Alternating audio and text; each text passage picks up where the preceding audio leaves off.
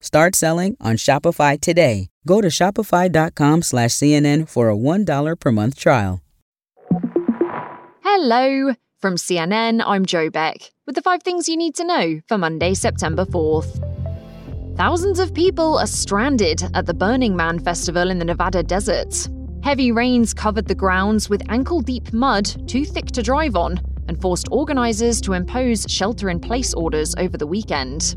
Festival goers were told to conserve food, water, and fuel, and driving into and out of the area was restricted. But organisers say some roads leading out of the event could reopen today. And some people did manage to leave the site by trudging out on foot through the thick mud, including the DJ Diplo, who said on Instagram that he then had to hitchhike on the back of a pickup truck with comedian Chris Rock. This woman has now managed to get out, and she spoke to CNN about what it was like. We couldn't leave. like we were stuck, basically. People couldn't could barely walk, let alone ride their bikes or drive out of here. Um, and so that started getting a little scary. But some people told KTVN that there was still a good atmosphere at the site. We're there for our community, and we all came together and uh, made the best of it. Ukraine says Russia launched a massive drone attack on its port infrastructure on the Danube River overnight. That's the second straight night of strikes there, and adds to a string of similar attacks targeting civilian exports. They started in July when Russia pulled out of a grain deal brokered by the UN that allowed Ukraine to get food out through the Black Sea.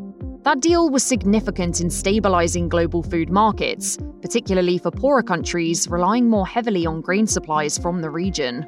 And the new attacks came just hours before Russia's President Vladimir Putin began talks with his Turkish counterpart Recep Tayyip Erdogan to discuss the grain deal. CNN's Nick Robertson explains what's expected at this meeting. What we're hearing from the Russian state news agency is that while Erdogan may be going in to talk about the UN brokered grain deal, um, Putin wants to talk about an alternate grain deal where he ships Russian grain to Turkey then on ships it to the world. And of course, the Ukrainian government saying, look, don't let, uh, don't let Russia subvert the Black Sea grain deal. You've probably noticed that people have started talking about COVID 19 again recently, as cases have started to rise and a new variant emerged. But early lab test results suggest that the so called Pirola strain may not be as contagious as scientists had feared.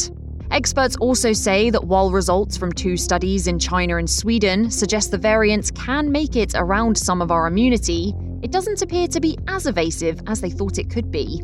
These are still early tests, though, and results could change as scientists learn more. Some residents in southeast Pennsylvania are being warned to stay on the lookout for an inmate who escaped from Chester County Prison Thursday morning.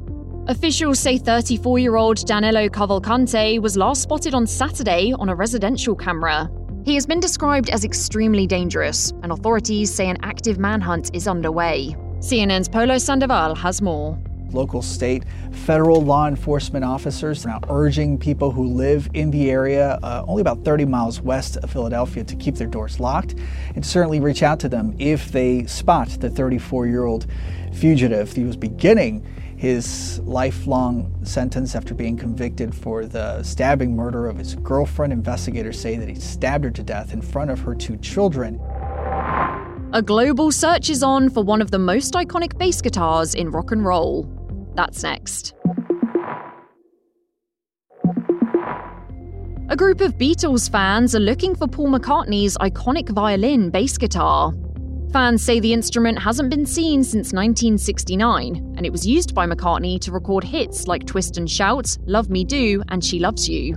It's a Hofner 501 electric bass, bought by the Beatle in Hamburg, Germany in 1961, and the Lost Bass Project, a group of fans who started the new search, says it's McCartney's favourite. The group said their quest was a chance to give something back to the musician, after he's given them so much over the last 62 years. That's all for now. You can catch our next episode at 5pm Eastern.